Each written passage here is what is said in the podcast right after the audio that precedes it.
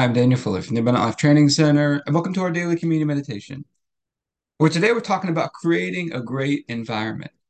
So, just the other day, I was listening to somebody talk about kind of some sales type of training. And they were talking about how they felt it was very important not to really go for the sale.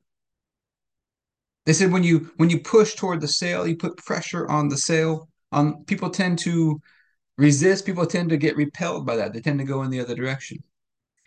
He said, instead of that, what I focus on doing is creating an environment where people want to buy. And that phrase just got me thinking about what if, in all the different situations of life, we created an environment where we wanted to do the right things, we wanted to do things God's way. And just creating that environment that stimulates the desire to do the right things, to do good. I've just been thinking about this. How can this impact our lives? How can this impact just our relationships with other people where we take the pressure off? We create an environment for other people that causes them to want to do the right things. And so we're going to be taking communion over this today, just asking God to teach us about this and to help us apply this to our lives. Let's pray first, and then we'll get into our time of communion after that. Heavenly Father, I pray for everybody who's watching or listening, their families, their friends, everybody connected to them, and all of our church and governmental leaders. And I thank you for releasing us from darkness and transferring us into the light, into the kingdom of your dear Son. I thank you for your purpose and grace given to us in Christ Jesus before time ever began and that Jesus was struck down, he was smitten, he was bruised and pierced and crushed and destroyed. Also, that you could be on our side, that you could be fighting for us. And I keep asking that you, the Father of glory, would give us the spirit of wisdom and revelation so that we would know you more and more. That the eyes of our hearts would be enlightened to know the hope to which you've called us and the riches of your glorious inheritance that is in us and the immeasurable greatness of your power to us who believe. The same power that you exercised in Christ when you raised him from the dead and you seated him at your right hand in heavenly places, far above all rule and authority, power and dominion, and every name that is named, not only in this age, but also in the one to come. And you put all things under his feet and made him to be the head of the body the fullness of Him who fills all in all. And Father, I ask you to bless us. And to make your face shine upon us, let us find grace and favor in your eyes. Expand our borders and our territory. Expand our capacity to receive everything you've given us in Christ. And to let it flow through us, that we do good and are a blessing to people all over the world. Send us opportunities to do good and be a blessing today and help us make the most of those opportunities.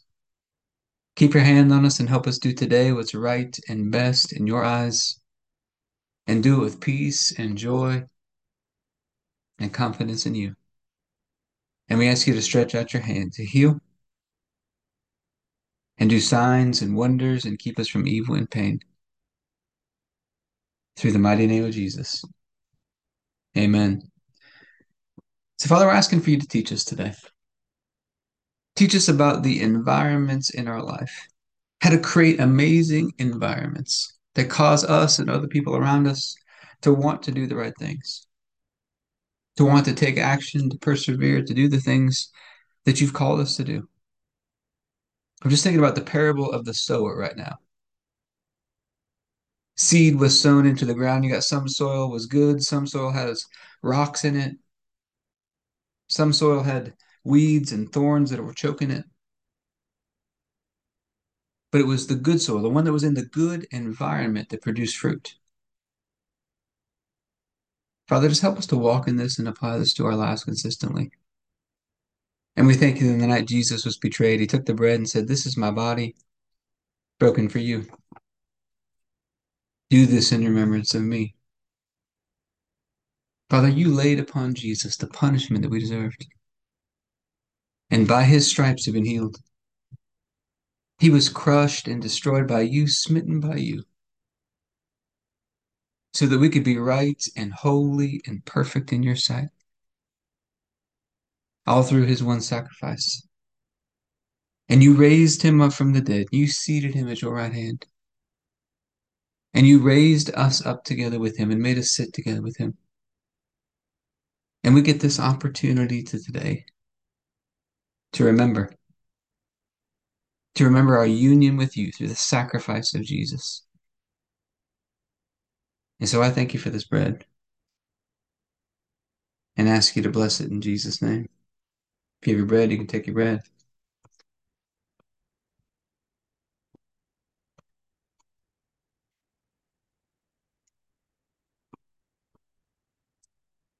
Then after supper, Jesus took the cup. He said, This is the cup of the new covenant. In our blood, poured out for the in my blood, poured out for the forgiveness of sins for many. It's the forgiveness of sins that released us from darkness and transferred us into the light. We get to have this covenant relationship with you, God. A covenant of love and peace and grace and forgiveness. A blood sworn oath in the blood of Jesus. And so I thank you for this cup and ask you to bless it in Jesus' name. Let's go ahead and take our juice.